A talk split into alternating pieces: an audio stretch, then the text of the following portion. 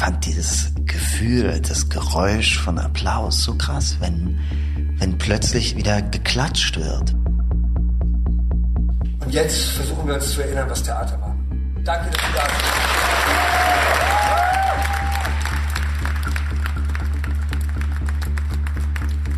Man könnte meinen, dieser Applaus kommt aus einer Zeit vor der Pandemie, als wir noch sorgenfrei in die Theater und in die Kinos gegangen sind.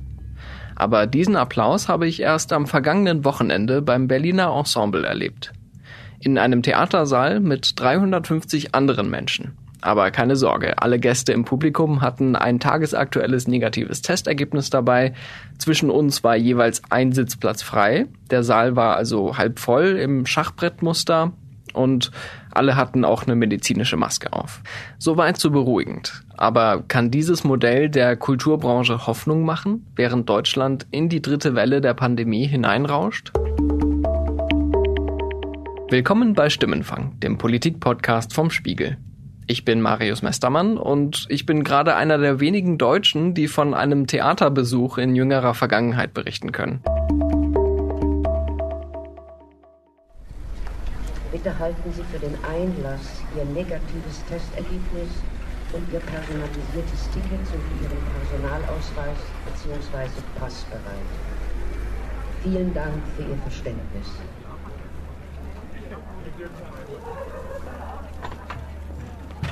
Wenn ich mit so vielen Leuten um mich herum in der Bahn gesessen hätte, wäre ich wahrscheinlich sofort wieder ausgestiegen. Aber in der Bahn gibt es auch keine meterhohe Decke, keine ausgeklügelte Lüftung und keine Kontrolle von Testergebnissen. So habe ich mich auf meinem Platz dann doch einigermaßen sicher gefühlt. Der Theaterabend am Samstag war Teil eines Pilotprojekts, mit dem der Berliner Senat eine Öffnungsstrategie für die Kulturbranche ausprobieren will. Ja, ich finde es gerade schon total erstaunlich, Samstagabend mal wieder auszugehen und nicht in Jogginghose vorm Fernseher zu sitzen. Also ich bin sehr begeistert, dass dieses Pilotprojekt gestartet wird heute. Und ich hoffe auch, die Kultur kann ein bisschen dranbleiben und es bleibt nicht bei der Eintagsfliege. Ich fahre halt äh, fast jeden Tag äh, U-Bahn, S-Bahn, Bus und ähm, da fühle ich mich jetzt hier, denke ich, sicherer als sonst im Alltag im Moment, ja. Sagen wir mal, es, es gibt ein gewisses Restrisiko, vor dem uns kein Mensch schützen kann. So gruselig in Anführungszeichen es auch ist, ich habe, wann war es, im Oktober nochmal in der Philharmonie gesessen und im Boulez-Saal. Den ganzen Abend mit F F P zwei. Ich würde es auch eingehen. Einfach mal richtig Lust drauf, wieder Theater. Und bin auch gespannt, wie so die, ich meine, für die Schauspieler und Schauspielerinnen müsste auch eine Energie sein, einfach mal wieder spielen zu können vor Publikum. Beim Losfahren habe ich jetzt schon gemerkt, dass es, dass es gefehlt hat. Also dieser Moment, man macht sich fertig, man geht irgendwo hin, das hat schon gefehlt. Naja, es ist ähm, ein, ein besonderer Abend, es ist ähm, eine geistige Anregung, ähm, es ist Abwechslung, ja, es ist ein gemeinsames Erlebnis. Das Ensemble hat Panikherz aufgeführt, ein Stück von Benjamin von Stuckrad-Barre. Es war natürlich ein bewegender Moment, nach diesen vielen Monaten wieder ein volles Haus zu haben. Es fühlte sich in gewisser Weise auch fremd an. Und es war unglaublich kräftezehrend, dieser ganze Vorgang, weil wir natürlich irre viel Vorbereitung gemacht haben. Es ist halt verrückt, dass man denkt, was, das haben wir früher jeden Abend gemacht, in drei Häusern gleichzeitig. Es ist schon weit weggerückt und das ist ja auch ganz schön schlimm. Das war der Intendant des Berliner Ensembles, Oliver Reese. Vor dem Beginn der Vorstellung am Samstagabend habe ich mit ihm über dieses Experiment gesprochen, das seinem und vielen anderen Theatern im Land wieder ein bisschen Hoffnung geben soll. Wir sammeln als Berliner Institution Informationen. Das wird ausgewertet hinterher mit neutralen Beobachtern, mit einer unabhängigen Projektleiterin, mit einer Online-Befragung. Und die Erkenntnisse werden nicht nur in Berlin, sondern ich vermute mal deutschlandweit gerne zur Verfügung gestellt. Ein positiver Effekt der Pandemie ist ja, dass wir dieses Konkurrenzdenken alle mal so ein bisschen äh, bleiben lassen und äh, uns darauf konzentrieren, dass man gerne Wissen auch weitergibt, wenn man damit was anfangen kann. Und insofern habe ich die Hoffnung, dass das ein Schritt ist dahin, dass die Kultur wieder öffnen kann, aber nichts Genaues weiß man nicht.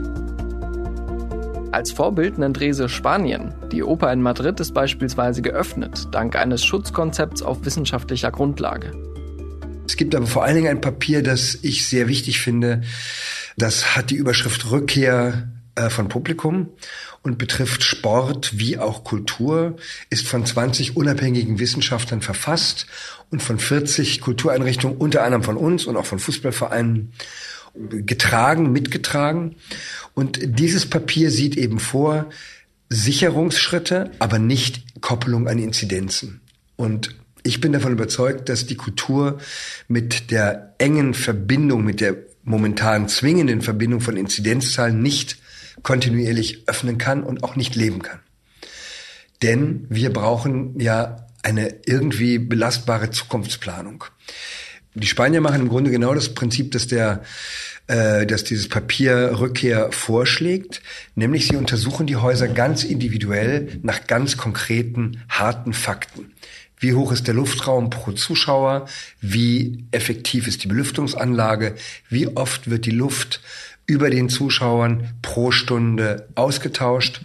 Wie ist das Einlassmanagement geregelt? Wie können die Abstände gewährleistet werden?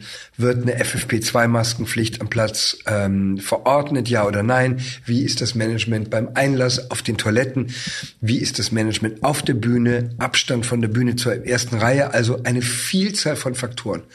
Und wenn wir die erreichen, dann können wir sagen, wir sind ein relativ sicherer Ort, sicherer als bei uns zu Hause. Und wenn man zu diesem Sicherheitsnetz noch ein doppeltes Netz einziehen will, dann gibt es ab jetzt die Möglichkeit, das Publikum zu testen. Mhm. Und dann haben sie ein doppeltes Netz und brauchen keine Koppelung an Inzidenzzahlen mehr. Beim Berliner Ensemble unternehmen sie seit Monaten schon einige Anstrengungen, um zumindest die Proben zu ermöglichen. Mindestabstand und Theaterspiel vertragen sich ja nicht so gut. Die Lösung sind regelmäßige Schnelltests. Aber auch für den Schauspieler Nico Holonic ist das nicht gerade der angenehmste Teil. Naja, das ist insofern für mich ganz erschwerend, weil ich dieses Testen durch den Mund so unerträglich finde. Ähm, da wirft's mich jedes Mal fast aus der Kurve. Ich komme jetzt gerade vom Test und mir drehen immer noch die Augen davon. Aber ich meine, es ist ein minimales Übel im Vergleich zu den Möglichkeiten, die uns dadurch gegeben und geboten werden hier. Also es ist ein riesiges Glück. Andere Theater sind seit Monaten geschlossen. Natürlich ist es erstmal ein Wahnsinnsaufwand, den die ZuschauerInnen betreiben müssen, äh, am Tag selbst sich testen zu lassen. Und das ist halt gleichzeitig auch ein riesiger Liebesbeweis ans Theater, dass die Leute das irgendwie alle machen, bloß um uns heute Abend auf der Bühne zu sehen. Und gleichzeitig ist es ja auch ein Zeichen dafür, wie relevant das ist, was wir hier tun und wie viele Leute das vermisst haben über die Monate hin.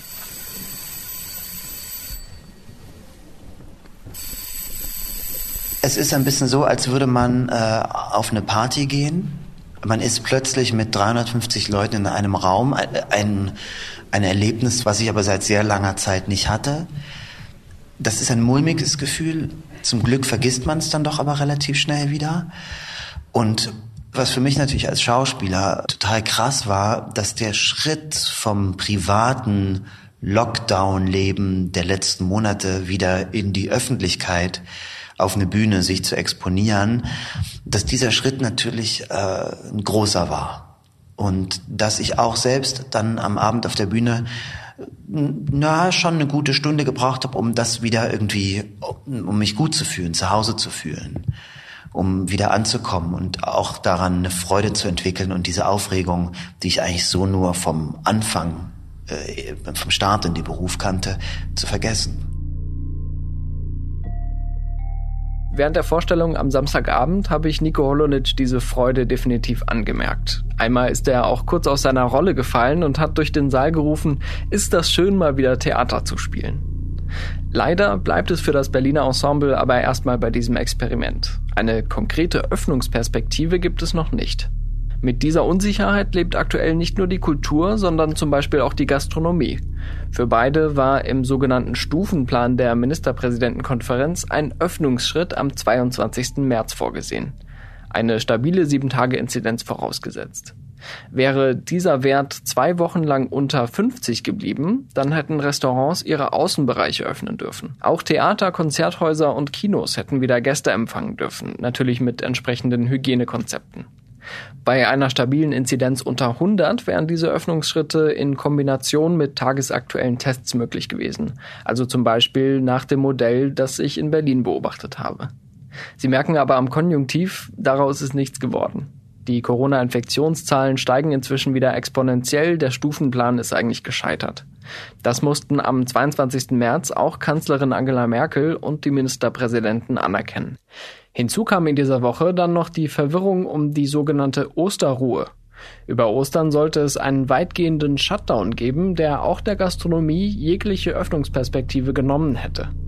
Kanzlerin Merkel zog die Entscheidung am Mittwoch aber zurück und bat die Bürgerinnen und Bürger um Verzeihung. Jetzt soll über die Öffnung der Außengastronomie doch von jedem Bundesland einzeln entschieden werden, wie gehabt in Abhängigkeit von der Inzidenz. Und ich glaube, wenn man mit einem Test in eine Außengastronomie geht und äh, dort äh, auch Platzvergabe und so weiter reserviert, äh, dann ist das in der Tat äh, mit einem sehr geringen Risiko äh, behaftet. Deshalb haben wir ja auch gesagt, dass die Außengastronomie da, wo vierzehn Tage nach Öffnung des Click and Meet äh, die Inzidenz konstant bleibt, die Außengastronomie geöffnet werden kann. Also es ist ja ein Teil unseres Öffnungskonzepts und nicht in irgendeine ferne äh, Wirkung geschoben. Jetzt haben aber leider alle Ähm, äh, oder ein, nein, nicht alle, aber mindestens zehn Bundesländer Inzidenzen über hundert.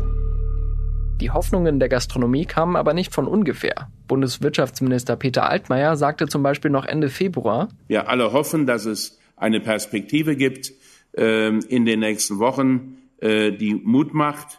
Ich gehe nach wie vor davon aus, dass es möglich sein wird, unter Einhaltung aller Hygienevorschriften und äh, der gebotenen Sorgfalt im Umfeld von Ostern auch Außengastronomie zuzulassen, äh, bei schönem Wetter und äh, in, äh, den, an den Orten, die dafür geeignet sind. Äh, wir haben damit im letzten Jahr gute Erfahrungen gemacht. Eine Erkenntnis dieser Pandemie ist ja, dass das Ansteckungsrisiko im Freien geringer ist als in Innenräumen. Einige Gastronomen sind deshalb überzeugt, dass sie, natürlich nicht ganz uneigennützig, sogar selbst für mehr Sicherheit sorgen könnten. Wir sind der festen Überzeugung, dass, wenn man die Außengastronomie öffnen könnte, wir einen Teil zur Lösung beitragen würden. Da wir genau wissen, bei schönem Wetter treffen sich die Leute in Parks und an Seen und an Flüssen und tun sich da deutlich schwieriger, die Regeln einzuhalten, wie Abstand und Co. Und es ist ein klarer Ausweicheffekt. Jörn Brinkmann, den Sie da gerade gehört haben, betreibt die Ständige Vertretung in Berlin. Ein Lokal im Regierungsviertel, in dem sich normalerweise auch Vertreterinnen und Vertreter der Politik, der Hauptstadtpresse oder der zahlreichen Lobbygruppen treffen. Im vergangenen Herbst wurde der Frust über den zweiten Shutdown bei Brinkmann und seinen Kollegen so groß, dass sie dieses Statement veröffentlichten. Die Infektionszahlen, die tatsächlich in der Gastronomie stattgefunden haben, liegen laut R K I bei unter drei Prozent. Trotzdem sind wir jetzt die, denen ein nationales Berufsverbot auferlegt wird. Diesen verantwortlichen Politikern sprechen wir hiermit sofortiger Wirkung ein Hausverbot aus. Bundeskanzlerin Angela Merkel, Finanzminister Olaf Scholz, Ministerpräsident Markus Söder, regierender Bürgermeister von Berlin Michael Müller, Gesundheitssenatorin Dilek Kalayci, M D B Karl Lauterbach. Dieses Hausverbot war allerdings nur vorübergehend. Mittlerweile, sagt Brinkmann dazu: Die Frustration war hoch und wir wollten ein Signal setzen für die Gastronomie und haben dieses Hausverbot ausgesprochen, wobei wir uns durchaus äh, auch schon da klar war, dass wir weiterhin im Dialog bleiben wollen mit der Politik. Und das ist auch wichtig. Und wir als Ständige Vertretung sind natürlich ein politischer Laden und empfangen sehr oft politische Gäste und äh, werden das auch in Zukunft tun. Aber ich glaube, ich werde das ein oder andere Kölschen Politiker trinken und klare Worte finden für das, was bis jetzt passiert ist und wie ich mir das in der Zukunft vorstelle und welchen Stellenwert die Gastronomie hat, weil es ist das Wohnzimmer der Deutschen.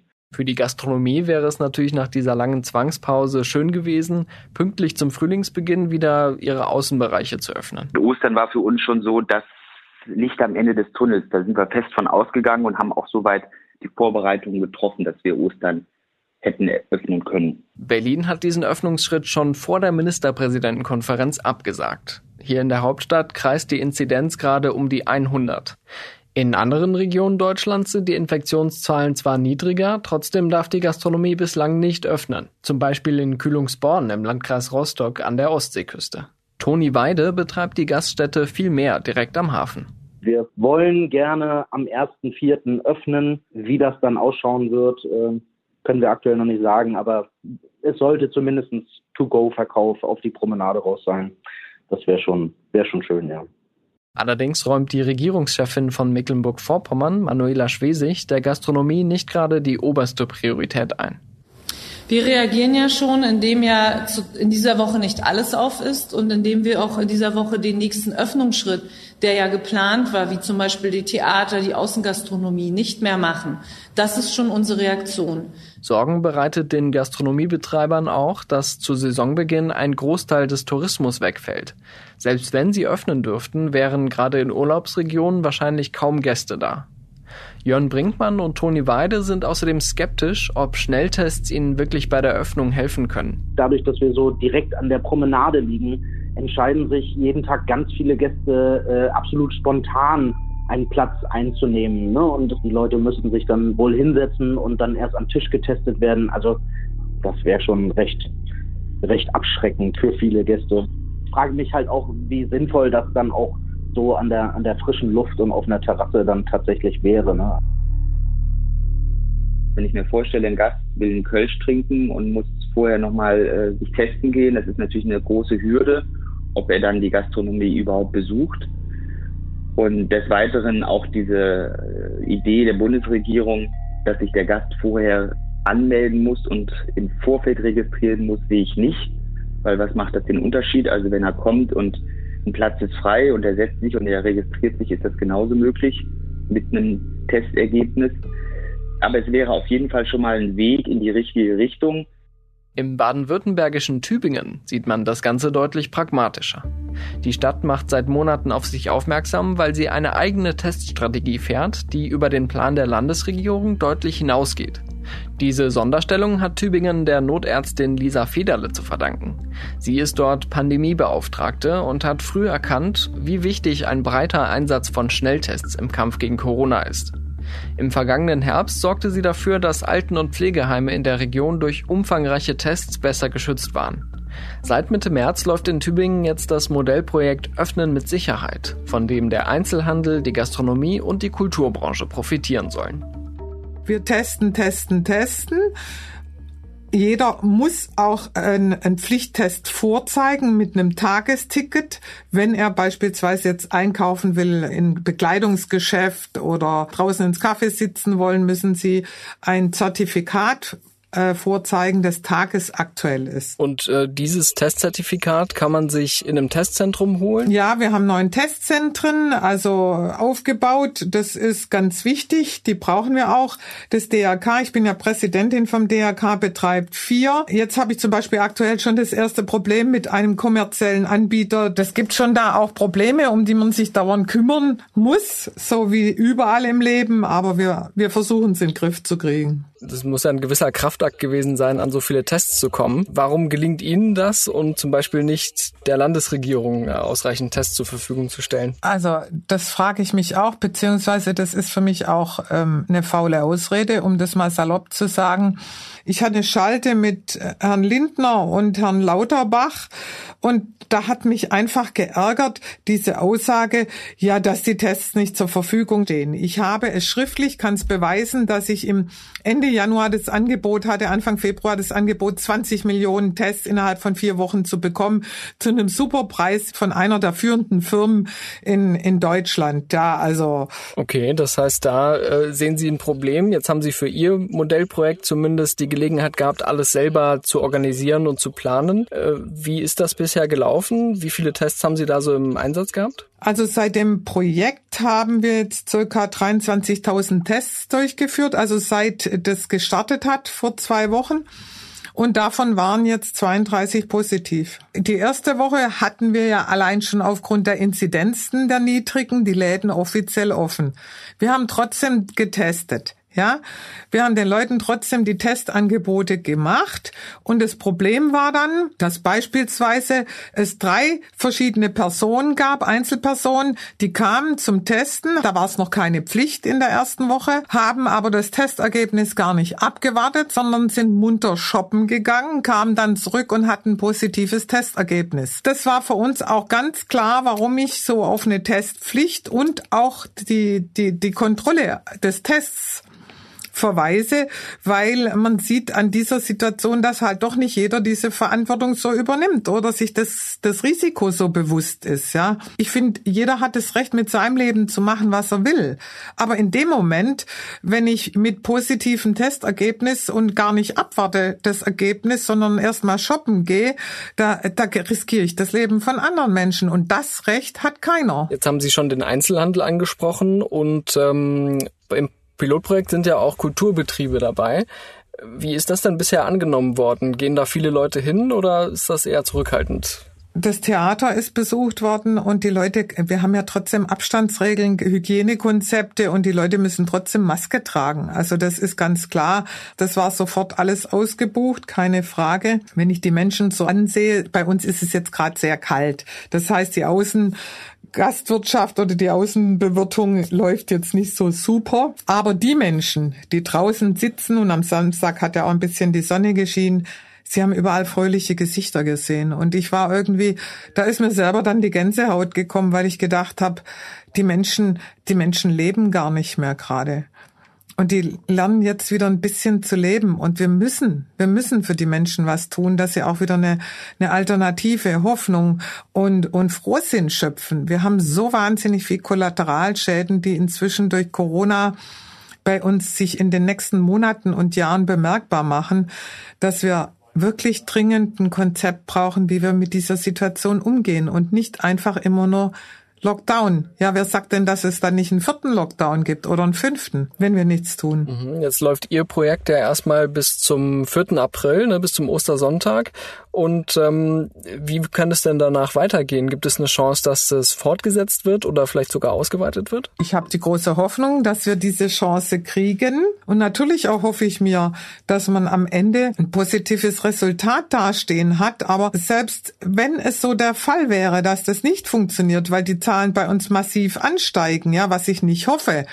Aber selbst dann wäre es auch insofern positiv, dass man einfach weiß, wir haben diesen Weg probiert, der Weg ist nicht begehbar. Und dann kannst du die Menschen wieder anders mitnehmen. Im Moment haben die Menschen doch alle das Gefühl, man geht den einfachsten Weg, jeder schiebt die Verantwortung auf andere und ähm, und es heißt halt einfach, jetzt müssen wir mal wieder zumachen. Wie viele jugendliche Gruppen habe ich erlebt zum Beispiel, die sich dann nachts halt woanders getroffen haben. Bei uns in Tübingen, die können sich in der Außengastronomie treffen, die sind aber vorher getestet und dann ist das Ganze wesentlich riskantfreier. Jetzt muss ich nochmal fragen, also Sie sind ja sehr engagiert und haben da auch schon einiges vorangebracht. Aber wie ist es dann eigentlich zu erklären, dass Sie in Tübingen sowas schaffen? Gut, hier in Berlin gibt es auch so ein Pilotprojekt, aber dass man jetzt im März erst sich diese Fragen stellt oder das praktisch umsetzt. Also das, das wirkt so ein bisschen äh, absurd auf mich. Ich finde es sowieso die ganze Zeit absurd und das ist bei mir auch ein ganz wunder Punkt, weil ich seit letzten Jahr März um Tests kämpfe. Ja, erst die P C R-Tests bei den Altersheimen, dann im Herbst äh, für die Schnelltests, äh, dann habe ich wirklich drum gekämpft, dass ich gesagt habe, man kann nicht nur die Heime testen, man muss auch den alten Menschen zu Hause die Möglichkeit geben, dass der Enkel zu Besuch kommt. Das wurde so auch nicht angenommen, ja. Also ich, ich kann das alles nicht mehr nachvollziehen. Es ist mir echt ein Rätsel. Und es kann auch nicht sein, also ganz ehrlich, natürlich habe ich die Unterstützung von Palmer, aber die ganze Teststrategie kommt von mir. Es kann doch nicht sein, dass ich der einzige Mensch in Deutschland bin, der sowas denkt, und zwar seit Monaten. Da frage ich mich schon, wo ich bin, ganz ehrlich. Und irgendwie die ganze Zeit zu hören, das geht nicht, das geht nicht, also... Wie gesagt, ich hätte genügend Tests, weil ich mich einfach drum gekümmert habe. Ich äh, ich habe ein tolles D R K hinter mir, die das dann mitmachen. Aber ich kenne genügend Hilfsorganisationen, die sich gemeldet haben und gesagt haben, sie würden sofort sowas auch auf die Beine stellen. Wir haben im Moment zum Beispiel genügend Künstler, also Beispiel bei uns in Tübingen, Dieter Thomas Kuhn, die Band, die steht seit Monaten und hilft ehrenamtlich kostenlos Schnelltesten. Da gibt's aber genügend Künstler, die sich angeboten haben und gesagt haben, sie wollen auch was tun. Und das ist das Positive in der Krise, dass man eigentlich diese Kräfte nur bündeln muss, weil die nämlich wahnsinnig gern helfen, die Menschen, von Herzen gern. Und die würden gerne was tun. Es ist ja auch schön. Die Dankbarkeit der Menschen ist unglaublich. Wir kriegen wahnsinnig viel positive Rückmeldung. Wir kriegen wahnsinnig Dank. Wir kriegen Sachen zugeschickt. Wir kriegen Hefezopf gebacken. Wir kriegen wirklich tausend Sachen, die ich Ihnen dann nennen könnte. Und das ist, das ist so eine positive Situation auch und die wird überhaupt nicht ausgenutzt. Ja, die, da könnte man als Politik sagen, wir nutzen das jetzt und wir geben von mir aus die Verantwortung an die Kommunen weiter, aber die Kommunen bekommen das Geld da dafür. Weil alles, was wir gerade machen, kostet Milliarden. Da sind, wenn man die Tests bezahlen würde und den Kommunen diese Verantwortung übertragen würde, ein Witz dagegen. Aber wir haben es ja bis heute noch nicht geschafft, klarzustellen, wer jetzt eigentlich diese Tests alle besorgt. Wie war denn im Verhältnis zu diesem Modellprojekt, was Sie jetzt machen, auch das Gefühl bei den zum Beispiel Kulturschaffenden? Haben Sie da mit jemandem gesprochen oder haben Sie von denen schon Feedback bekommen? Ja, natürlich. Die sind total glücklich. Das ist ihr Beruf. Überlegen Sie sich, sie sind ein Jahr lang vollkommen von ihrem Beruf abgeschnitten. Die brauchen das ja auch. Die brauchen, und wenn es nur Proben sind oder mit wenigem Publikum, denen ist das egal, ob sie damit Geld verdienen oder nicht. Die möchten einfach entweder auftreten oder die Menschen auch erreichen. Und umgekehrt, für die Menschen ist das doch ganz arg wichtig. Sie brauchen auch was für die Seele. Also sie können nicht nur zu Hause im Homeoffice sitzen, arbeiten und ansonsten sich jeden Abend die, die schlechten Nachrichten über Corona reinziehen. Sie brauchen irgendwas, um auch wieder Hoffnung zu schöpfen und auch das Gefühl zu kriegen, das Leben ist auch noch lebenswert und es gibt auch noch andere Dinge außer Corona und Arbeiten oder äh, daheim zu sitzen und sich zu überlegen, wie die Kinder endlich mal ihre Hausaufgaben auf die Reihe kriegen, ja. Genau das war beim Berliner Ensemble zu spüren. Die Stimmung im Saal war gelöst. Es fühlte sich wirklich unglaublich an, mal wieder mit vielen anderen Menschen zusammen zu lachen und live mit dem Protagonisten mitzuleiden. Und jetzt hören Sie mal, wie das Publikum am Schluss reagierte.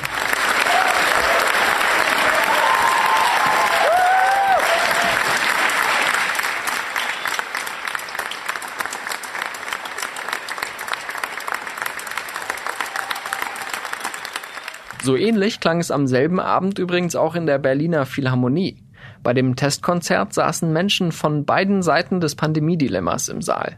Gastronom Brinkmann von der Ständigen Vertretung war da, aber auch Berlins regierender Bürgermeister Michael Müller. Und der war nicht nur vom Orchester beeindruckt. Ich hätte das nicht per se so gedacht, dass es so funktioniert, dass tausend Menschen am Wochenende in die Philharmonie gehen und nicht ein einziger positiv getestet ist. fünfhundert kamen mit einem ähm, Testergebnis von einem Testzentrum, einem tagesaktuellen, und fünfhundert wurden vor Ort getestet innerhalb von neunzig Minuten. Das muss man auch mal machen, damit man weiß, was geht und was nicht geht. Nach der Vorstellung des Berliner Ensembles habe ich dann noch ein paar Gäste gefragt, wie sie das Ganze fanden. Naja, die Leute waren schon ein bisschen, ähm, so ein bisschen, glaube ich, äh, haben sich umgeschaut, geschaut, wie es wie es so ist, wie wie wie sich alle verhalten, wie sich alle dran halten, an die ganzen Regeln. War ja doch relativ nah, fand ich, also ungewöhnlich nah. Ich dachte, dass mehr Abstand zwischen den Leuten ist, aber also alles gut. Aber ähm, ja, deswegen schon so ein bisschen ähm, ja aufgeregt, positiv aufgeregt, würde ich sagen. Wir sind heute alle so ein bisschen aufgeregter gewesen als sonst äh, für so einen Tag. Und äh, haben uns krass gefreut auf den Abend und äh, das war, war schon was Besonderes. Aber wenn man mal da ist, merkt man auch, was, äh, dass man, dass man so einen so eine, so ein Durst äh, ja, geformt hat in der Zeit. Und äh, das war jetzt eine gute Gelegenheit, glaube ich, äh, den Durst zu löschen. Ne? Also das war, war sehr gut geplant, fand ich. Äh, man hatte, glaube ich, ganz selten das Gefühl, dass es, äh, dass es hier irgendwie at risk ist. Ja. Es war ein besonderes Erlebnis, das kann man, glaube ich, ohne Zweifel sagen. Es war noch mehr live, als Theater sowieso schon ist, und noch flüchtiger, als Theater sowieso ist. Das eine ist sozusagen der Entzug, ja, es wieder erleben zu können. Ähm, die Vorfreude, ein gewisses Prickeln, dann natürlich das präsente Thema, das nicht draußen bleibt, das uns alle beschäftigt und das auch auf der Bühne und in der Ansprache des Intendanten Niederschlag gefunden hat. Und mit der Maske, ja, im Zuschauerraum zu sitzen, ist ja auch ein bisschen verkehrte Welt. Die Masken gehören eigentlich auf die Bühne. Mein persönlicher Eindruck ist, damit solche Konzepte umgesetzt werden können, braucht es vor Ort engagierte Leute, die nicht nur auf Anweisungen von oben warten, sondern sich auch selbst mal um Perspektiven kümmern und Dinge in Bewegung setzen. Oder wie Lisa Federle sagen würde? Ich würde da, ganz ehrlich, ich würde da mal richtig energisch durchgreifen. Wo, wo sind wir denn? Also ich meine, wenn jemand Sozialminister ist in Baden-Württemberg oder wenn jemand, das Sozialministerium äh, ist ja dafür verantwortlich. Wir haben hier eine Krise und in der Krise muss ich reagieren und kann nicht ständig mir überlegen, bin ich jetzt eigentlich zuständig oder nicht zuständig? Zuständig bin ich immer, wenn ich ein, ein Amt übernehme und Und selbst wenn ich es mal nicht wäre, ich bin ja auch nicht für alles zuständig. Ich bin Pandemiebeauftragte seit Mitte Oktober. Ich kümmere mich um Tests und um Testen und Teststationen seit März. Also ganz ehrlich, da finde ich einfach dieses Geschwätz, ich bin nicht zuständig oder ich schiebe die Verantwortung an andere ab, das, dann bin ich falsch, in einer falschen Position, wenn ich nicht in der Krise in der Lage bin, das zu, zu regeln. Das war Stimmenfang, der Politik-Podcast vom Spiegel. Die nächste Stimmenfang-Folge gibt es wie immer am kommenden Donnerstag auf spiegel punkt de, Spotify, bei Apple Podcasts und in allen üblichen Podcast-Apps. Wenn Sie uns Feedback schicken möchten, können Sie uns an stimmenfang at spiegel punkt de schreiben. Ich bin Marius Mestermann und bei der Produktion wurde ich diese Woche unterstützt von Jelena Berner, Theresa Krüsmann, Melina Hemmer, Olaf Häuser, Philipp Fackler, Marc Glücks und Sebastian Fischer. Unsere Stimmenfangmusik kommt von Davide Russo.